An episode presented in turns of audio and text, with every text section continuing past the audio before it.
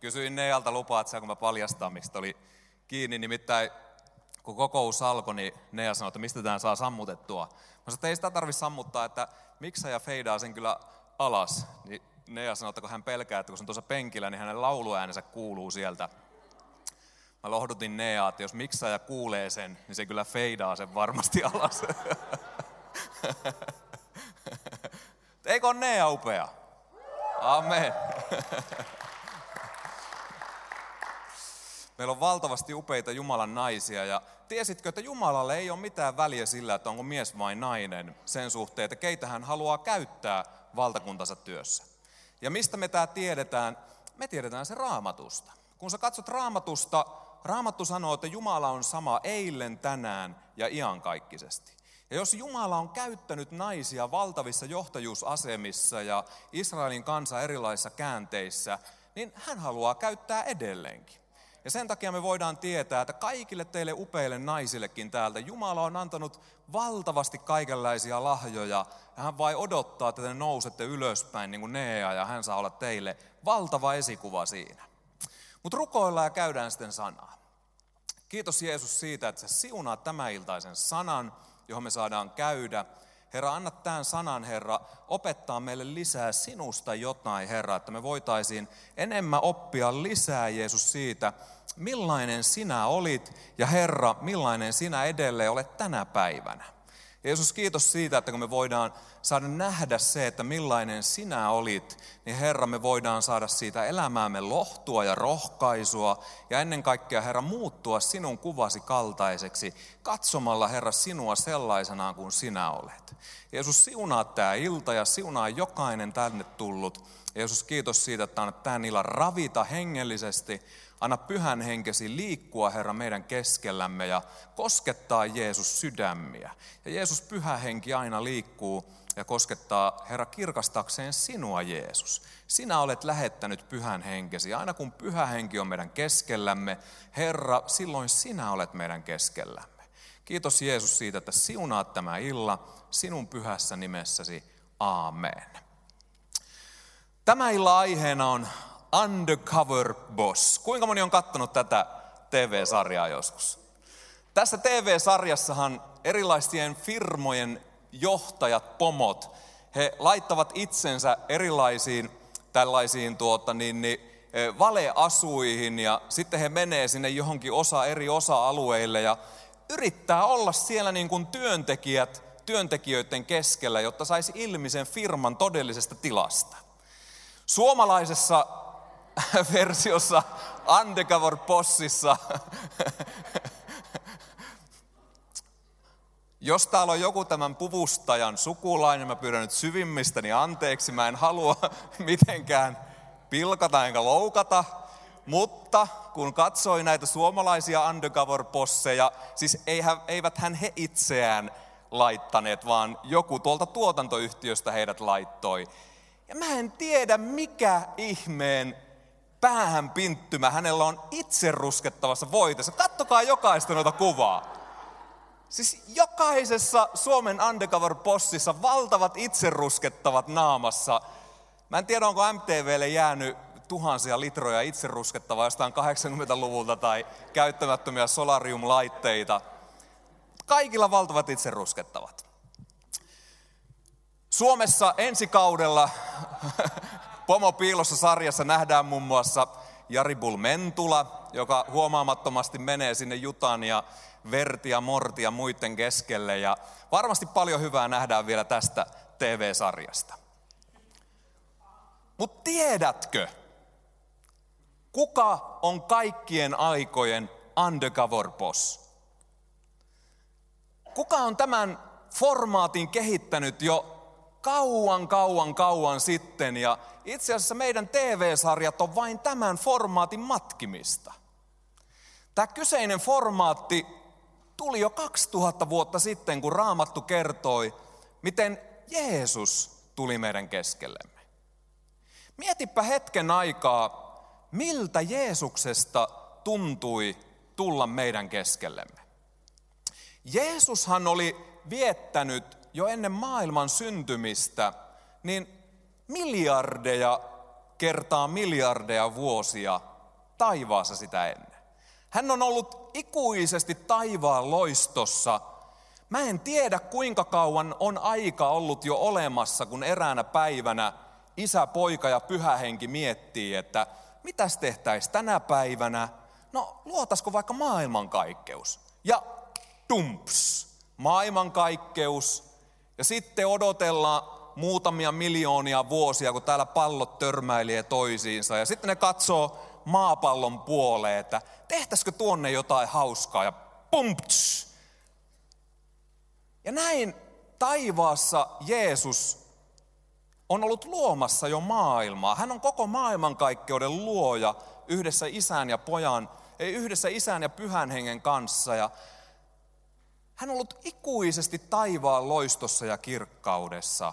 Miltä tuntuu tulla tuolta valtavan korkeasta asemasta tänne meidän keskellemme?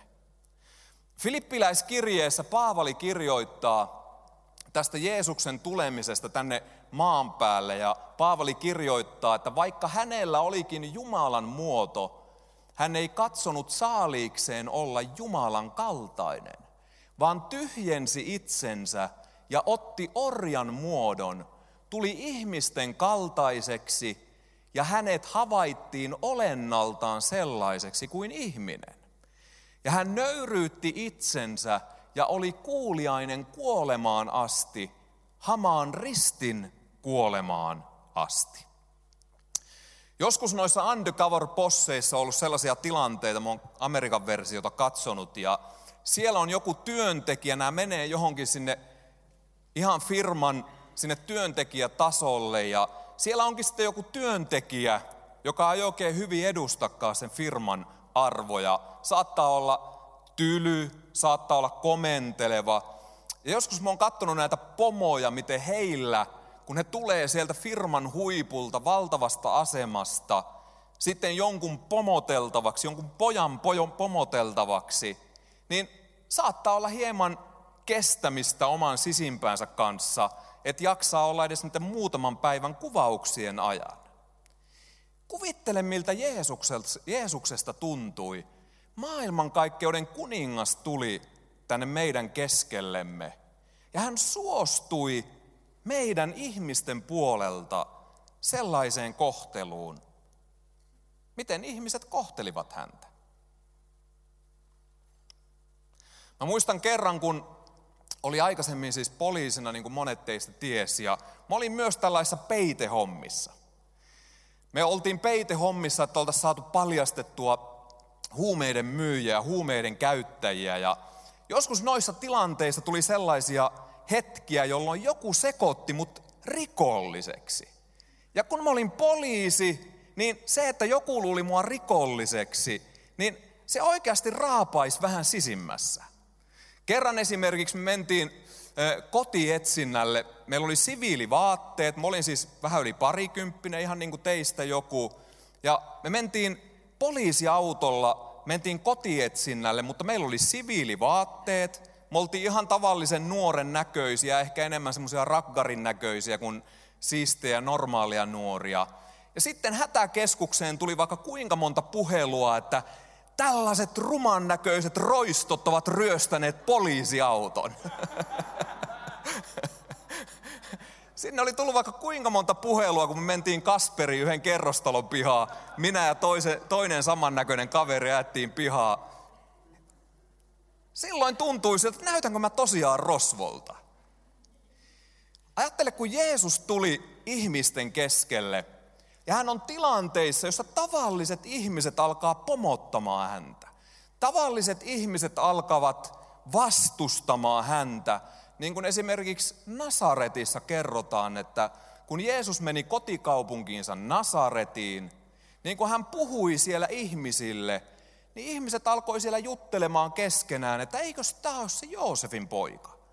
Tämähän on meidän Leenan kaveri ollut pienenä ja Pertiltä se varasti tikkarin pienenä. Siis Jeesus ei tehnyt syntiä koskaan, mutta viisivuotiaan lapsen varastamista ei lasketa synniksi. Sen takia he eivät voineet uskoa, että hän oli todella Jumala. Ja niin he ajavat hänet raamatun mukaan sellaiselle jyrkänteelle, josta he meinavat puottaa Jeesuksen alas. Ajattele, miltä tuntui undercover-bossista, kun hän tuli ihmisten keskelle ja riisuutui kaikesta jumalallisesta ja kohtasi myös paljon vastustusta. Mutta tämä ei ollut mun puheeni aihe, vaan kun puhutaan tästä undercover-bossista, niin on yksi raamatun hetki ja tilanne, jossa erityisesti tämä Jeesuksen, että häntä ei tunnistettu, tuli konkreettisesti ilmi. Ja siitä me nostetaan pari asiaa tänä iltana, josta me halutaan teille jokaiselle saada jotain hengellistä ruokaa. Ja tämä raamatun tarina on Luukkaan evankeliumissa luvussa 24. Jeesushan sanoi siellä opetuslapsille ja muille ihmisille moneen kertaan, että minä olen isässä ja isä on minussa. Ja niitä sanoja, jotka minä teille puhun, minä en puhu itsestäni. Ja isä, joka minussa asuu, tekee teot, jotka ovat hänen. Eli Jeesus siis sanoi, että kaikki mitä hän tekee maan päällä, niin isä kehoittaa häntä tekemään ne asiat. Eli hän ei tehnyt mitään ominpäin, vaan hän teki ainoastaan sitä, mitä isä kehoitti hänen tekevän. Nyt siis kun me katsotaan seuraavaa raamatun kohtaa, niin sä näet siitä Jumalan tavan työskennellä ihmisten kanssa. Kun me katsotaan tuota Jeesuksen tilannetta tuossa Luukkaa evankeliumin 24. luvussa, niin tämä on Jumalan tapa toimia myös tänä päivänä meidän keskellämme. Ja siellä on tällainen kertomus. Jeesus on tässä tilanteessa kuollut ja ylösnoussut, mutta kaikki opetuslapset eivät ole nähneet häntä vielä ylösnouseena. Ja tässä hän ilmestyy kahdelle hänen seuraajalleen. Ja Luukas kertoo näin. Ja katso, kaksi heistä kulki sinä päivänä Emmaus-nimiseen kylään, joka oli 60 vakomitan päässä Jerusalemista. Tehän tiedätte kaikki 60 jakomittaa, eikö totta? Ja he puhelivat keskenään kaikesta tästä, mikä oli tapahtunut. Ja heidän keskustellessaan ja tutkiskellessaan tapahtui, että Jeesus itse lähestyi heitä ja kulki heidän kanssansa. Mutta heidän silmänsä olivat pimitetyt niin, etteivät he tunteneet häntä. Ja hän sanoi heille, mistä te siinä kävellessänne puhutte keskenänne? Niin he seisahtuivat murheellisena muodoltansa, ja toinen heistä nimeltä Kleopas vastasi ja sanoi hänelle, Oletko sinä ainoa muukalainen Jerusalemissa, joka ei tiedä, mitä siellä näinä päivinä on tapahtunut? Hän sanoi heille, mitä? Niin he sanoivat hänelle, no sitä, mitä tapahtui Jeesukselle, nasaretilaiselle. Niin hän sanoi heille, oi te ymmärtämättömät ja hitaat sydämeltä uskomaan kaikkea sitä, minkä profeetat ovat puhuneet. Eikö Kristuksen, Jeesus puhuu itsestään kolmannessa sijamuodossa, eikö Kristuksen pitänyt tätä kärsimän ja sitten menemään kirkkauteen? Ja hän alkoi Mooseksesta ja kaikista profeetoista ja selitti heille, mitä hänestä oli kaikissa kirjoituksissa sanottu. Ja kun he lähestyivät kylää, johon olivat menossa, niin hän oli, kulke, aiko, hän oli aikovinaan kulkea edemmäksi. Mutta he vaativat häntä sanoen, jää meidän luoksemme, sillä ilta joutuu ja päivä on jo laskemassa. Ja hän meni sisään ja jäi heidän luoksensa. Ja tapahtui, kun hän oli aterialla heidän kanssaan, että hän otti leivän, siunasi mursi ja antoi heille. Silloin heidän silmänsä aukenivat ja he tunsivat hänet. Ja hän katosi heidän näkyvistään. Ja he sanoivat toisillensa, eikö sydämemme ollut meissä palava, kun hän puhui meille tiellä ja selitti meille kirjoitukset. Onneksi olkoon, olet kuunnellut elämäsi pisimmän pätkän raamattua. Nyt sä oot saanut jo valtavasti hengellistä ruokaa. Tässä tilanteessa Undercover Boss toteutui ihan täydellisesti, sillä Jeesuksen omat opetuslapset eivät tunnistaneet Jeesusta, kun Jeesus oli heidän keskellään. Ajattele tilannetta. Jeesus kulkee sun kanssasi ja sä et tiedä siitä mitään. Mitä me voidaan tästä kyseisestä tilanteesta saada jotain meidän omaa uskoelämäämme tähän iltaan ja tähän päivään? Jeesus on aina meidän mukanamme, vaikka emme sitä tunnistaisi. Jeesus kulkee aina sun kanssasi. Sä et vaan välttämättä tunnista aina sitä, että hän on sun kanssasi. Jeesus sanoi itse siellä Matteus 28 ja 20, katso minä olen teidän kanssanne joka päivä maailman loppuun asti. Jos mä kysyisin teiltä kättä nostattamalla, että kuinka moni teistä on joskus epäillyt, että onko Jeesus mun kanssani, niin teistä varmasti mä veikkaisin, että kaikki nostaisi kätensä ylös. Me nostettaisiin käsi ylös monista monista eri syistä. Monet nostais kätensä sen takia ylös, koska eivät ole tunnistaneet koskaan Jeesuksen kulkevan sun kanssasi. Vaikka sä et olisi koskaan tuntenut, jos olet Jeesuksen ottanut sun elämääsi, hän tuli sun sydämeesi asumaan. Ja vaikka et ikinä kokisi tai tuntisi yhtään mitään, niin hänen sanansa ovat ja pysyvät. Hän sanoi, että hän on sun kanssasi aina, ja hän todella tekee sen. Vaikka sun silmiäsi ei olisi aukaistu näkemään tai sun sisintäsi ei olisi aukaistu tunnistamaan tunnetasolla Jeesuksen läsnäoloa, hän on sun kanssasi. Moni on voinut epäillä myös Jeesuksen mukana kulkemista sen takia, että sä oot mielestäsi epäonnistunut joissain asioissa ja kompastellut, tehnyt syntiä ja ajatellut, että Jeesus on jättänyt sut, koska sä et ole onnistunut vaeltamaan hänen arvoisesti, hänen arvoisestansakaan.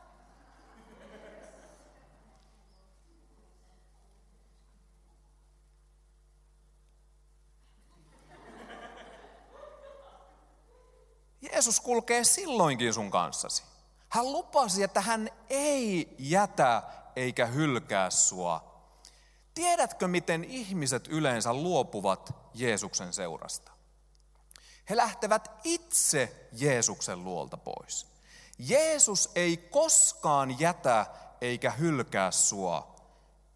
Ihmiset, jotka ovat luopuneet Jeesuksesta, he ovat lähteneet pois Jeesuksen luolta.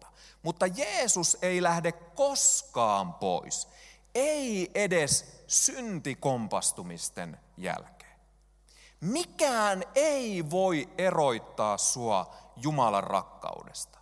Ei kuolema, ei henkivallat, ei mikään voi erottaa sua, Paavali kirjoitti. Yleensä kun ihminen kompastuu syntiin, hän alkaa itse ajattelemaan, että mä en ole enää sen arvoinen, että mä voisin olla Jeesuksen seurassa. Mutta kun alun perinkään sua ei Jeesuksen seuraan otettu sun hyvyytesi takia, vaan sut otettiin Jeesuksen seuraan sen takia, minkä arvoinen sä olet. Ja nyt vaikka sä olisit kuinka epäonnistunut elämässäsi, sun arvosi ei koskaan vähene. Se on niin kuin, mä en muista sanoinko mä teille nuorille vai keille mä ö, kuvasin, jos otettaisiin tuhannen euron seteli, onko muuten sellaisia olemassakaan, mutta se vasta arvokas onkin.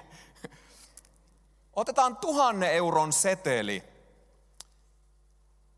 Ja nyt kuinka moni teistä haluaisi, kaikki teistä haluaisi. Nyt jos mä rypistäisin sen tuhannen euron setelin, niin minkä arvoinen se seteli on? Se on edelleen tuhat euroa ja jokainen teistä sen haluaisi. Nyt jos mä niistäisin nenäsi, nenäni siihen ja tamppaisin sitä ja heittäisin kuralammikkoon, kuinka moni teistä ottaisi sen tuhannen euron setelin? Jokainen teistä ottaisi sen tuhannen euron seteli. Vaikka siinä olisikin mun räkää, koska sehän tekisi sitä arvokkaamman vielä. eBayssä. Tuhannen euron seteli Ville Pitkäsen räällä 2000 euroa. Jokainen teistä ottaisi, koska se olisi sen arvosta, että sä otat kumihanskolle ja peset sen vaikka, jotta sä saat tuhat euroa. Ja nyt samoin Jumala näkee jokaisen meistä. Jumala loi alun perin ihmisen hänen kuvakseen ja hänen kaltaisekseen. Ja nyt jokaisessa ihmisessä, joka syntyy tänne maaplaneetalle, on edelleen se Jumalan alkuperäinen arvo. Ja vaikka kuinka maailma sitä pyyhkisi Ville Pitkäsen räällä, vaikka kuinka hän uisi minkälaisissa syntilätäköissä ja saastassa tahansa, se koskaan ei vähene arvo, joka ihmisellä on. Nyt sen takia Jumala lähetti poikansa Jeesuksen pesemään verellään meidät puhtaaksi kaikesta tästä liasta ja kurasta, jotta hän saisi sen alkuperäisen arvoisen Liisan ja Matin ja Villeveikon ja Jyri Petterin omakseen, koska hän ei näe meidän kuraamme, vaan sen alkuperäisen arvon. Sen takia Jeesus on sun kanssasi, vaikka sä itse kuinka likaisit itseäsi. Hän haluaa kulkea sun vierelläsi ja kutsua sua paljon arvollisempaan elämään. Hän ei poistu sun viereltäsi. Mikä tahansa sun elämässä on ollut se syy, miksi olet epäillyt, että onko Jeesus mun kanssani, niin Raamattu kertoo, hän on sun kanssasi. Tässä on hauskaa komiikkaa tässä Jeesuksen ja Emmauksen miesten kohdassa. Raamattu sanoo, että heidän silmänsä olivat pimitetyt niin, etteivät he tunteneet häntä ja he kysyivät Jeesukselta. Siis sama Jeesus, joka oli just kärsinyt, kuollut, noussut ylös, niin samalta Jeesukselta nämä kaverit sanoi, onko ainoa, joka et tiedä, mitä täällä on tapahtunut? Mutta tällaisia me ihmiset ollaan. Kuinka monta kertaa sä olet huutanut maailmankaikkeuden Jumalalle, etkö sä tiedä, miltä musta tuntuu? Se ihminen, ketä mä rakastin, ja, niin se jätti mut. Kyllä Jumala tietää, miltä susta tuntuu, koska hän on ollut sun kanssasi. Kuinka monta kertaa me ollaan Jumalalta kysytty meidän elämän aikana, että eksä näe, eksä tiedä miltä musta tuntuu, missä sä olit silloin. Ja koko ajan Jeesus kulkee siinä vieressä. Joo, kysy vaan, mitä? Ajattele, Tuossa kun nämä kaverit kulkee, Jeesus tulee heidän luokseen ja Jeesus kysyy heiltä, että mitä te siinä kävellessänne puhutte keskenään? Miksi Jeesus monesti haluaa sun elämäsi tilanteissa olla juttelemassa ja kuuntelemassa, kun sä purat sydäntäsi hänelle – ilman että hän antaisi suoria vastauksia sun elämäsi asioihin. Hän haluaa sen takia olla vain kuuntelemassa sua, eikä vain antamassa vastauksia, koska hän haluaa henkilökohtaisen suhteen sun kanssasi. Nyt kaikille seurusteleville miehille rehellinen kysymys. Tai ei, tästä voi olla liian monta parisuhderiitaa. Ei tarvi viitata jokaiselle miehelle, jotka olette seurustellut tai naimissa, tämmöinen kysymys, johon voitte sydämessänne vastata, tai sä voit näyttää niin kuin sitten ilmeelläsi, että mä niin tiedän, mistä sä Ville puhut. Kuinka monesti, oot keskustellut naisen kanssa, siis naisethan on maailmankaikkeuden ihanimpia olentoja. Ja nyt näiden ihanimpien olentojen kanssa, kun on keskustellut ja esimerkiksi kun mun vaimoni tulee töistä ja hän alkaa kertomaan mulle erilaisia asioita ja sitten kun se on niin hämäävää ja mun aivot menee solmuun, kun hän ikään kuin esittää mulle kysymyksiä, mutta sitten jos mä vastaan niihin, niin hän suuttuu. Ja nyt kun se pointti on tämä, ja tämä on nyt kaikille teille tuleville seurusteleville miehille, nainen ei halua sulta vastauksia, vaan hän haluaa kertoa, mitä hänelle kuuluu. Ja mu- muista tämä, että vaikka se olisi kysymysmuodossa, älä mene siihen ansaan. Älä vastaa siihen kysymykseen. Pojat tietää, mistä mä puhun. Ainakin naimisissa on. Arttu, uskaltaako Laura ei ole täällä? Mutta eikö ole Arttu näin? Eikö ole just näin? Miksi nainen kysyy kysymyksiä, johon ei saa vastata? Hän haluaa purkaa sydäntä. Hän haluaa jakaa jotain sydämeltään. Miksi Jumala ei välttämättä anna meille vastauksia aina heti, kun me ruvetaan kysymään häneltä jotain? Mä oon kysynyt elämässäni Jumalalta miljoona kysymystä, ja tuskin koskaan on saanut heti suoraa siihen vastauksen. Vaan mulla on aina ollut samanlainen olo kuin näillä kavereilla, jotka siellä kulki, että Jeesus tulee mun viereeni ja kysyy, että mitä sä siinä oikein juttelet, mitä kuuluu? Ja sitten kun mä alan kertomaan hänelle mun ongelmia, mun asioitani, ei hän anna vastauksia tiki, tiki, tiki, tiki, tiki. Vaan hän haluaa mun kanssani henkilökohtaisen suhteen. Hän haluaa kulkea mun kanssani tätä elämää. Ja hän haluaa kulkea sinun kanssasi tätä elämää. Kaikkein eniten me opitaan monesti niinä hetkinä, jolloin me ei saada selkeitä vastauksia johonkin elämän kysymyksiin. Tiedätkö, että Jumala haluaa myös kasvattaa sua, että sä voit oppia elämään pettymysten kanssa. Sä voit oppia elämään tietynlaisten elämän kipujen kanssa, että sä oppisit sietämään tilannetta, jossa sä et tiedä huomista päivää. Että sä oppisit sietämään tilannetta, jossa sä et tiedä mitä tapahtuu. Miksi Jumala haluaa kasvattaa sua tämän tyyliseen elämään? Koska sitä elämä on koko ajan.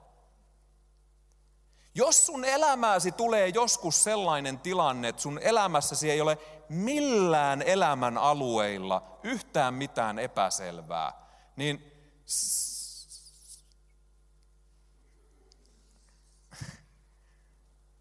Ei sellaista vaan tuu. Sellaista hetkeä ei tuu.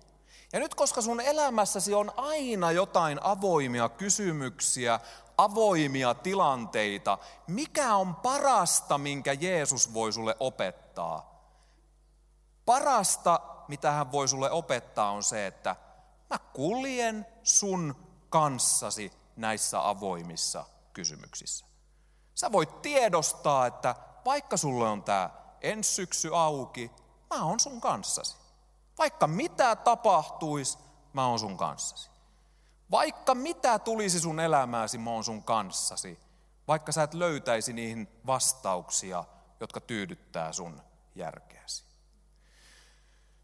Jeesus haluaa meidän kanssamme elävän suhteen. Hän ei halua kutsua meitä johonkin uskontoon, jossa me suorittamalla tiettyjä asioita voimme ajatella, että me ollaan hyviä Jeesuksen seuraajia. Ei sellaista suhdetta ole. Jos sä ajattelet vaikka naimisiin mennessäsi, että mä annettaisiin Artun kanssa teille ohjeet, että siivoa astiat, vie kalsarit pyykkikoriin, petaa peti, sano kerran vuodessa mä rakastan sua ja vie kukat, niin siinä on onnellinen avioliitto. Ei se ole totta. Koska päivittäin eletään henkilökohtaisessa suhteessa ja sama on Jeesuksen kanssa.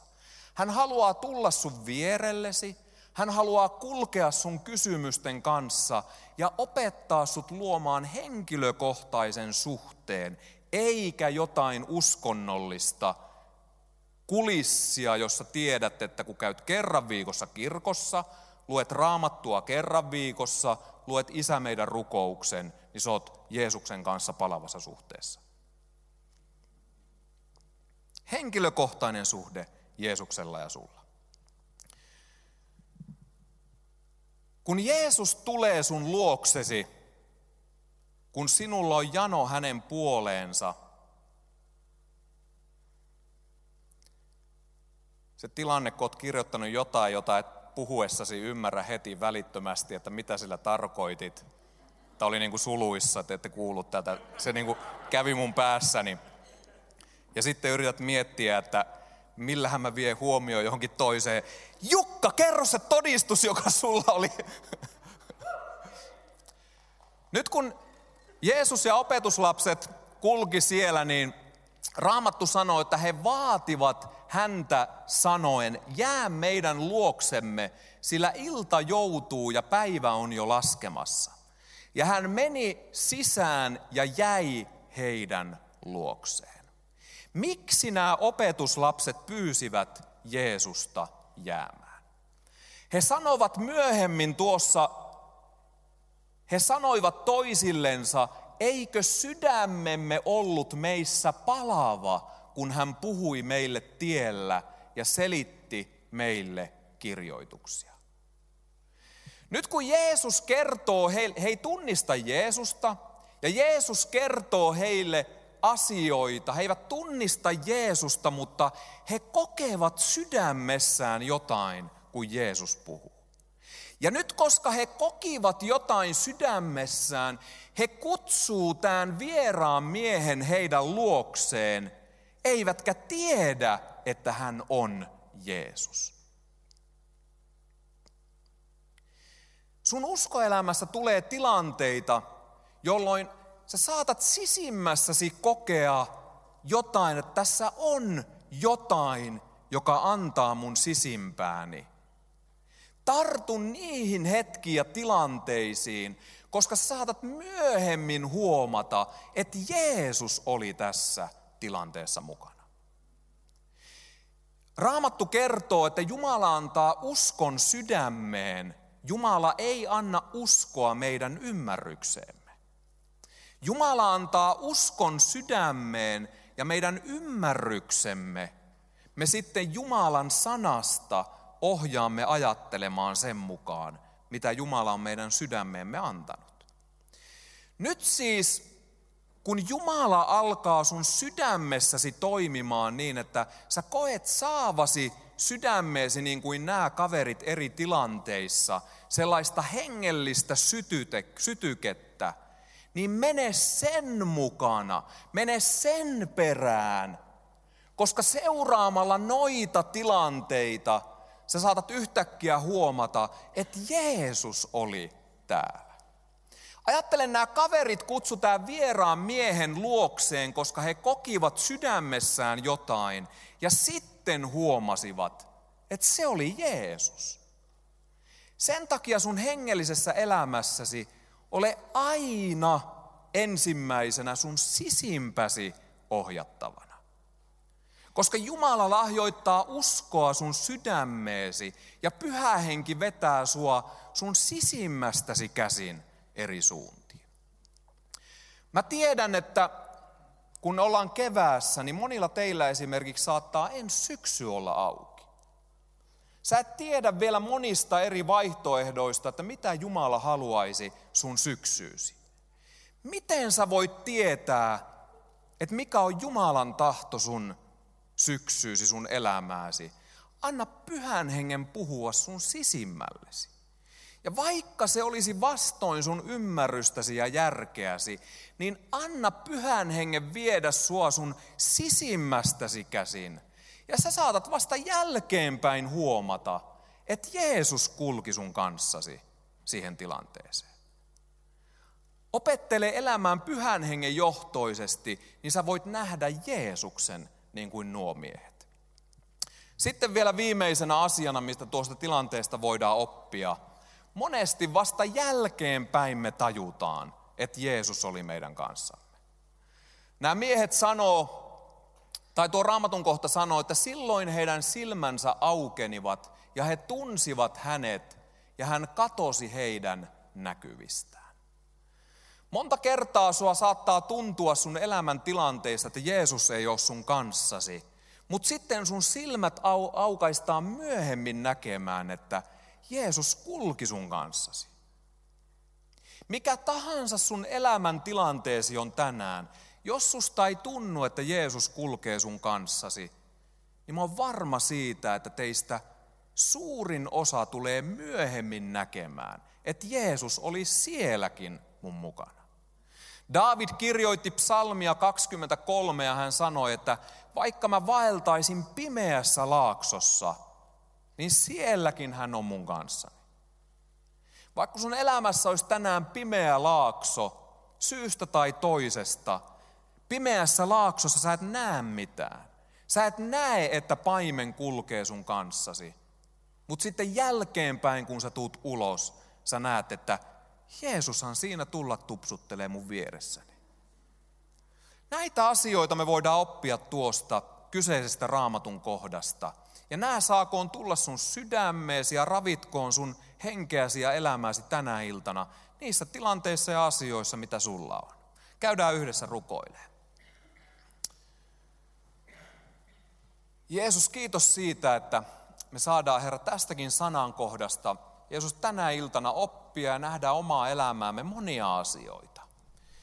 Jeesus, auta meitä ymmärtämään meidän elämässämme, että Herra, erilaisissa elämäntilanteissa, Jeesus, me ei aina tunnisteta sua. Jeesus, meidän oma järkemme tai meidän omat silmämme ei näe sua, Herra, jossain tilanteessa, mutta me saadaan luottaa siihen, että sä olet meidän kanssamme joka päivä. Ja Herra, me saadaan monien tilanteiden jälkeen nähdä, miten sä kuljit meidän kanssamme ja Herra, sä olit koko ajan, Herra, niissä pimeissäkin laaksoissa. Sen takia, Herra, me saadaan julistaa meidän elämäämme, Herra, tänäkin iltana, että vaikka me ei koettaisi mitään, vaikka me ei tunnettaisi mitään, Jeesus, sä olet meidän kanssamme. Ja Herra, vaikka me ei nähtäisi sinua meidän tämänhetkisissä asioissamme, elämäntilanteissa, Jeesus, sä olet siltikin meidän kanssamme. Ja vaikka Herra joku olisi kompastellut ja epäonnistunut, Herra likaantunut, Herra, kuralammikoissa, mun räässäni, niin Jeesus kiitos siitä, että sä haluat julistaa ja julistaa sun totuuttasi, että sä olet Herra jokaisen kanssa. Sä et koskaan meitä hylkää etkä jätä. Jeesus, ainoastaan me voidaan Herra kulkea pois sun luotasi, mutta sä et lähde koskaan pois Herra meidän luoltamme. Jeesus, kiitos siitä, että tämä totuus saa, Herra, piirtyä meidän sydämiimme niin vahvasti, että kaikissa, Herra, elämämme tulevissa pimeissä laaksoissa me ei koskaan enää epäiltäisi sitä, Jeesus, että etkö sä olisi meidän kanssamme.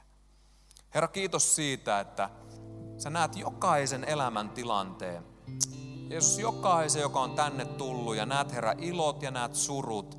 Ja Jeesus, kiitos siitä, että sä olet meidän elämämme kysymyksissä, koska sä haluat Jeesus osaksi, Jeesus, meidän yhteistä tarinaamme sinun kanssasi.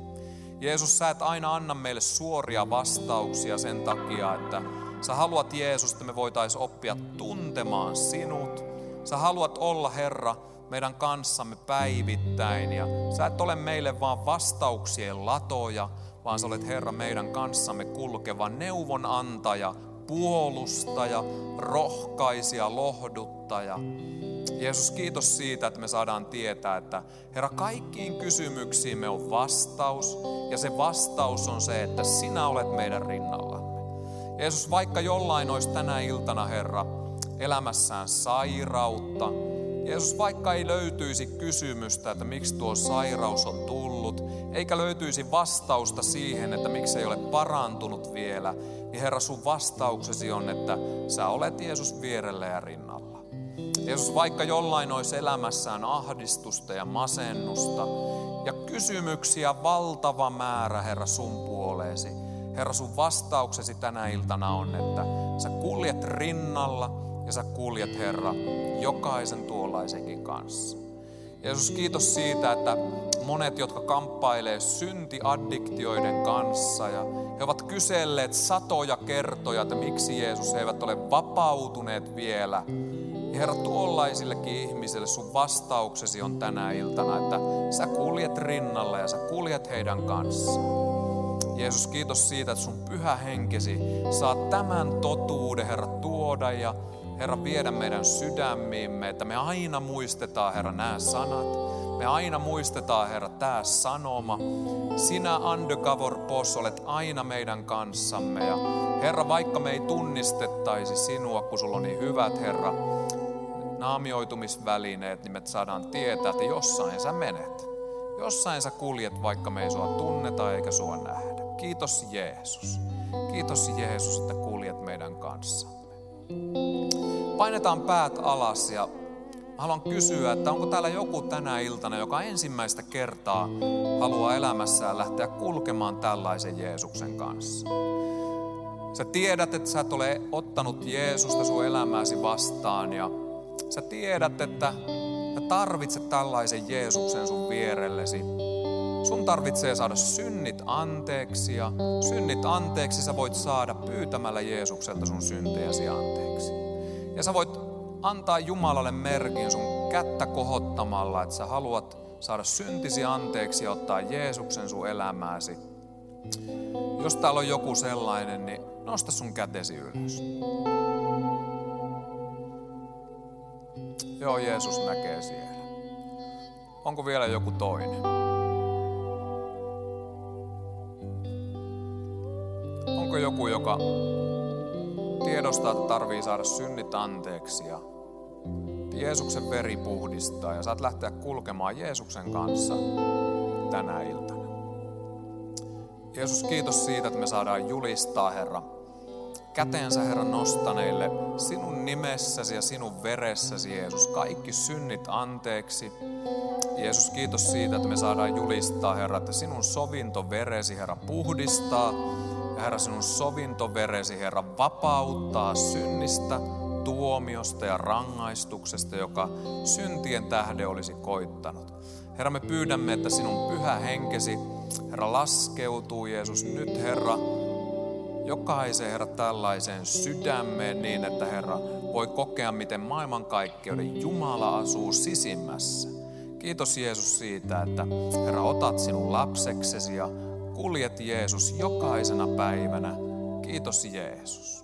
Aamen.